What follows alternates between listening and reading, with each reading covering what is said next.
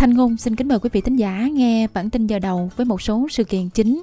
Chính phủ liên bang cho biết hầu như không thể làm gì trong ngắn hạn để giảm giá năng lượng. New South Wales công bố khoản thanh toán cảm ơn nhân viên y tế trị giá 3.000 Úc Kim. Nam Hàn và Hoa Kỳ phóng 8 tên lửa để đáp trả Bắc Hàn. Và Bộ trưởng Tài chính Việt Nam nhận định việc thao túng làm giá cổ phiếu chứng khoán ngày càng tinh vi.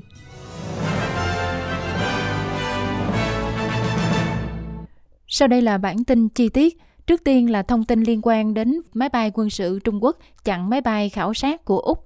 Trung Quốc đã đáp lại những lời chỉ trích của Úc về việc họ đánh chặn máy bay RAAF từ giữa không trung trên Biển Đông vào tháng 5 vừa qua.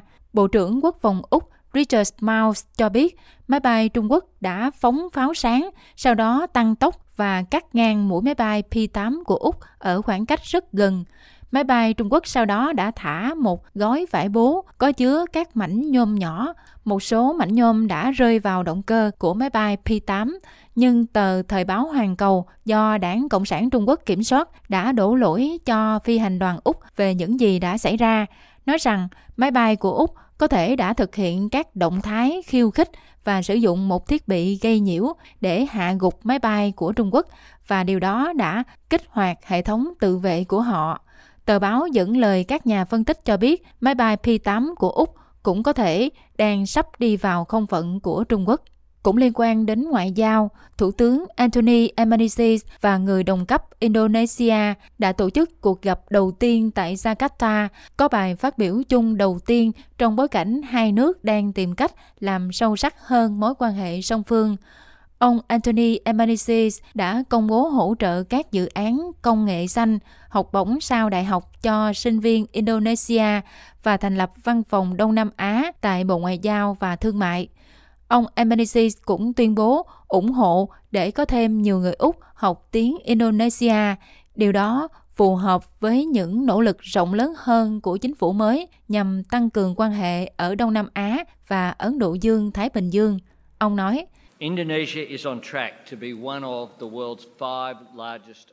Indonesia đang trên đà trở thành một trong năm nền kinh tế lớn nhất thế giới. Phục hồi mối quan hệ thương mại và đầu tư song phương là một ưu tiên của chính phủ của tôi và đó là lý do tại sao chúng tôi dự định làm việc với Indonesia để nhận ra tiềm năng của Hiệp định Đối tác Kinh tế Toàn diện Indonesia và Úc các bộ trưởng kinh tế của chúng ta sẽ gặp nhau thường xuyên và chúng tôi sẽ tiếp tục bảo đảm sự hỗ trợ kinh doanh của cả hai bên. Ông Anthony Albanese cũng xác nhận ông sẽ tham dự hội nghị thượng đỉnh G20 do Indonesia đăng cai vào cuối năm nay, bất chấp những lời kêu gọi tẩy chay cuộc họp dự kiến cũng có sự tham gia của Tổng thống Nga Vladimir Putin. Tổng trưởng Tài nguyên Madeleine King nói rằng chính phủ hầu như không thể làm gì khác trong ngắn hạn để làm chậm đà tăng giá của năng lượng. Giá ga đã tăng vọt sau cuộc chiến ở Ukraine và các vấn đề nguồn cung khác. Cơ quan quản lý năng lượng Úc đã cho phép cung cấp nhiều khí đốt hơn ở các tiểu bang phía đông nam để giúp giảm bớt gánh nặng. Bà King nói với ABC rằng bà đang có các cuộc thảo luận liên tục với các công ty khí đốt của Úc. Họ đã bảo đảm với bà rằng họ đang làm tất cả những gì có thể để tăng nguồn cung. Uh, Chúng tôi phải để các khả năng hoạt động và không có những phản ứng thô bạo cũng như là cố gắng can thiệp nhiều hơn. Bởi vì thành thật mà nói, không có chính phủ nào có thể hoặc là nên làm gì khác trong những thời điểm này ngoài việc nói chuyện hợp lý với các nhà quản lý để xem họ có thể làm gì để nới lỏng một số nguồn cung. Tổng trưởng về biến đổi khí hậu, ông Rich Bowen đã triệu tập một cuộc họp khẩn cấp giữa các bộ trưởng năng lượng của các tiểu bang và vùng lãnh thổ trong tuần này để thảo luận về vấn đề nguồn cung. Trong một diễn biến liên quan, Ngân hàng Trữ Kim Úc dự kiến sẽ nâng lãi suất vào ngày mai 7 tháng 6 để ngăn cản lạm phát ngày càng gia tăng. Các nhà kinh tế dự đoán mức tăng sẽ từ 25 đến 40 điểm cơ bản. Hồi tháng trước, Ngân hàng Trữ Kim đã tăng lãi suất từ mức thấp kỷ lục 1% lên 1.35%, mức tăng đầu tiên trong hơn một thập niên. Có những cảnh báo rằng có thể lãi suất sẽ tăng thêm trong những tháng tới để hạn chế áp lực tăng giá đối với các hộ gia đình. Thủ hiến New South Wales Dominic Perrottet đã công bố mức tăng lương 3% cho mỗi nhân viên khu vực công trên toàn tiểu bang, cùng với khoản thanh toán cảm ơn trị giá 3.000 úc kim cho nhân viên chăm sóc sức khỏe tuyến đầu.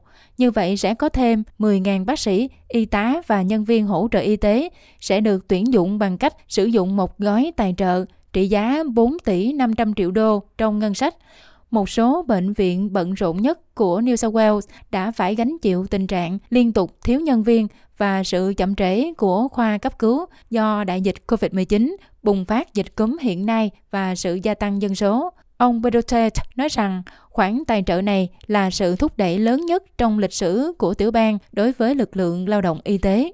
Ông nói, I want to uh, pay special tribute uh, Tôi muốn đặc biệt tri ân các nhân viên y tế của chúng tôi, những người trong hai năm qua đã làm một công việc xuất sắc để chăm sóc và giữ an toàn cho mọi người. Đó là hai năm khó khăn trên toàn tiểu bang của chúng tôi đối với mỗi người, nhưng các nhân viên y tế của chúng tôi đã luôn ở tuyến đầu. Cựu Phó Thủ hiến New South Wales John Barilaro đã được đền bù 715.000 Úc Kim trong vụ việc ông kiện Google tội phỉ bán. Thẩm phán nhận thấy ông đã phải đối mặt với một chiến dịch bắt nạt trực tuyến liên tục và ác ý, dẫn đến việc ông phải sớm từ chức chính trị. Ông Barileiro đã kiện gã khổng lồ Internet, sở hữu YouTube và nhà bình luận chính trị Jordan Sant tại tòa án liên bang vào năm ngoái về hai video được đăng trên kênh Randy Jordi vào năm 2020 với cáo buộc ông tham nhũng. Vụ kiện của ông Barileiro chống lại Sands đã được giải quyết vào tháng 11 năm ngoái. Phiên tòa kéo dài 4 ngày vào tháng 3 chỉ nhằm xác định số tiền mà Google phải bồi thường thiệt hại, bởi vì đã không xóa video khỏi nền tảng của họ vào năm 2020. Sở thuế Úc ATO cho biết những người nộp thuế đã trả tiền xét nghiệm COVID-19 cho các mục đích liên quan đến công việc hoặc làm mua thiết bị bảo vệ cá nhân của riêng họ có thể yêu cầu khấu trừ thuế. Khi thời điểm cuối năm tài chính kết thúc, ATO dự kiến COVID-19 sẽ tiếp tục ảnh hưởng đến việc khai thuế, từ ngày 1 tháng 7, những người buộc phải mua dụng cụ xét nghiệm COVID-19 để xác định xem họ có thể đi làm hay không. Giờ đây có thể yêu cầu chi phí này như là một khoản khấu trừ thuế. Họ phải có hồ sơ chứng minh đã trả tiền cho việc xét nghiệm, nhưng ATO sẽ chấp nhận bản sao kê của ngân hàng hoặc là thẻ tín dụng cùng với tài liệu từ người sử dụng lao động để làm bằng chứng. Trong phần tin thế giới, Hoa Kỳ và Nam Hàn rạng sáng nay đã phóng 8 quả tên lửa đất đối đất ở ngoài khơi của Nam Hàn, sau khi Bắc Hàn đã thử một loạt tên lửa đạn đạo tầm ngắn vào hôm qua. Một quan chức từ Bộ Quốc phòng Nam Hàn xác nhận đã bắn 8 tên lửa chiến thuật quân sự. Nhật Bản và Hoa Kỳ cũng đã tiến hành một cuộc tập trận chung vào hôm Chủ nhật để đáp trả các vụ thử tên lửa mới nhất của Bắc Hàn. Việc Bắc Hàn phóng các tên lửa tầm ngắn ở bờ biển phía đông được cho là vụ thử lớn nhất của nước này và được tiến hành một ngày sau khi Hoa Kỳ và Nam Hàn chấm dứt các cuộc tập trận chung. Bắc Hàn đã gọi các cuộc diễn tập chung giữa Hoa Kỳ và Nam Hàn là ví dụ của việc tiếp tục chính sách thù địch đối với nước này, bất kể việc Washington vẫn đề cập đến giải pháp ngoại giao. Tại Hoa Kỳ, một nhóm thượng nghị sĩ lưỡng đảng đang tiến tới cải cách luật súng khi nước này ghi nhận thêm hai vụ xả súng hàng loạt. Tại Philadelphia, Pennsylvania, ba người đã thiệt mạng và ít nhất 11 người bị thương sau khi các phát súng bắn vào đám đông tại một khu giải trí vào trước nửa đêm thứ Bảy. Chỉ vài giờ sau đó, ở Chattanooga, Tennessee, ba người khác đã thiệt mạng và 14 người bị thương trong một vụ xả súng bên ngoài một quán bar. Về tình hình Ukraine, các nhà chức trách Ukraine đã cho các nhà báo xem địa điểm xảy ra cuộc tấn công của Nga ở Kyiv để bác bỏ thông tin cho rằng tòa nhà được nhắm mục tiêu là nơi sửa chữa và cất giữ xe tăng được bàn giao từ châu Âu. Các nhà chức trách Nga tuyên bố cuộc không kích đã phá hủy xe tăng T-72 do các nước Đông Âu cung cấp và các loại xe bọc thép khác. Tuy nhiên, một cố vấn trong văn phòng của Tổng thống Volodymyr Zelensky ông Serhiy Lechenko đã bác bỏ những tuyên bố của Nga, nói rằng cơ sở này là một cơ sở dân sự. Thông tin được đưa ra khi Tổng thống Nga Vladimir Putin cảnh báo phương Tây rằng ông sẽ tấn công các mục tiêu mới nếu như Hoa Kỳ và các đồng minh bắt đầu cung cấp cho Ukraine các tên lửa tầm xa hơn. Liên quan đến Việt Nam, trên thị trường cổ phiếu, thị trường chứng khoán đã xuất hiện các hiện tượng thao túng giá, làm giá ngày càng tinh vi, nhiều mã chứng khoán được đẩy giá lên cao, không gắn với tình hình hoạt động kinh doanh. Bộ trưởng Bộ Tài chính Việt Nam Hồ Đức Phước đã nói như vậy trong báo cáo tại kỳ họp thứ ba của Quốc hội lần thứ 15 của Việt Nam.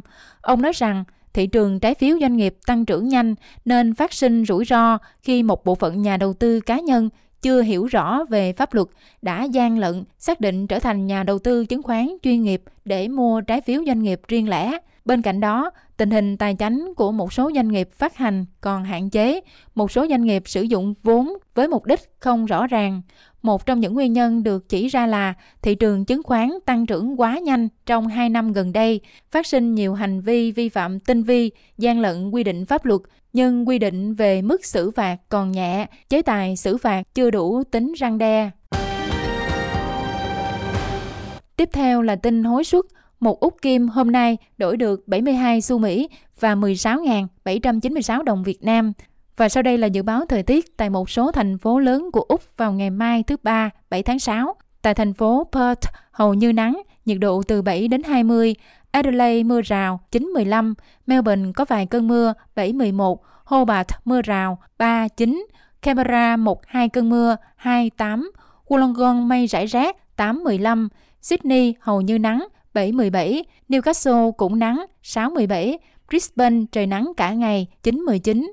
Cairns nhiều mây 22, 29 và Darwin trời nắng đẹp 24, 34.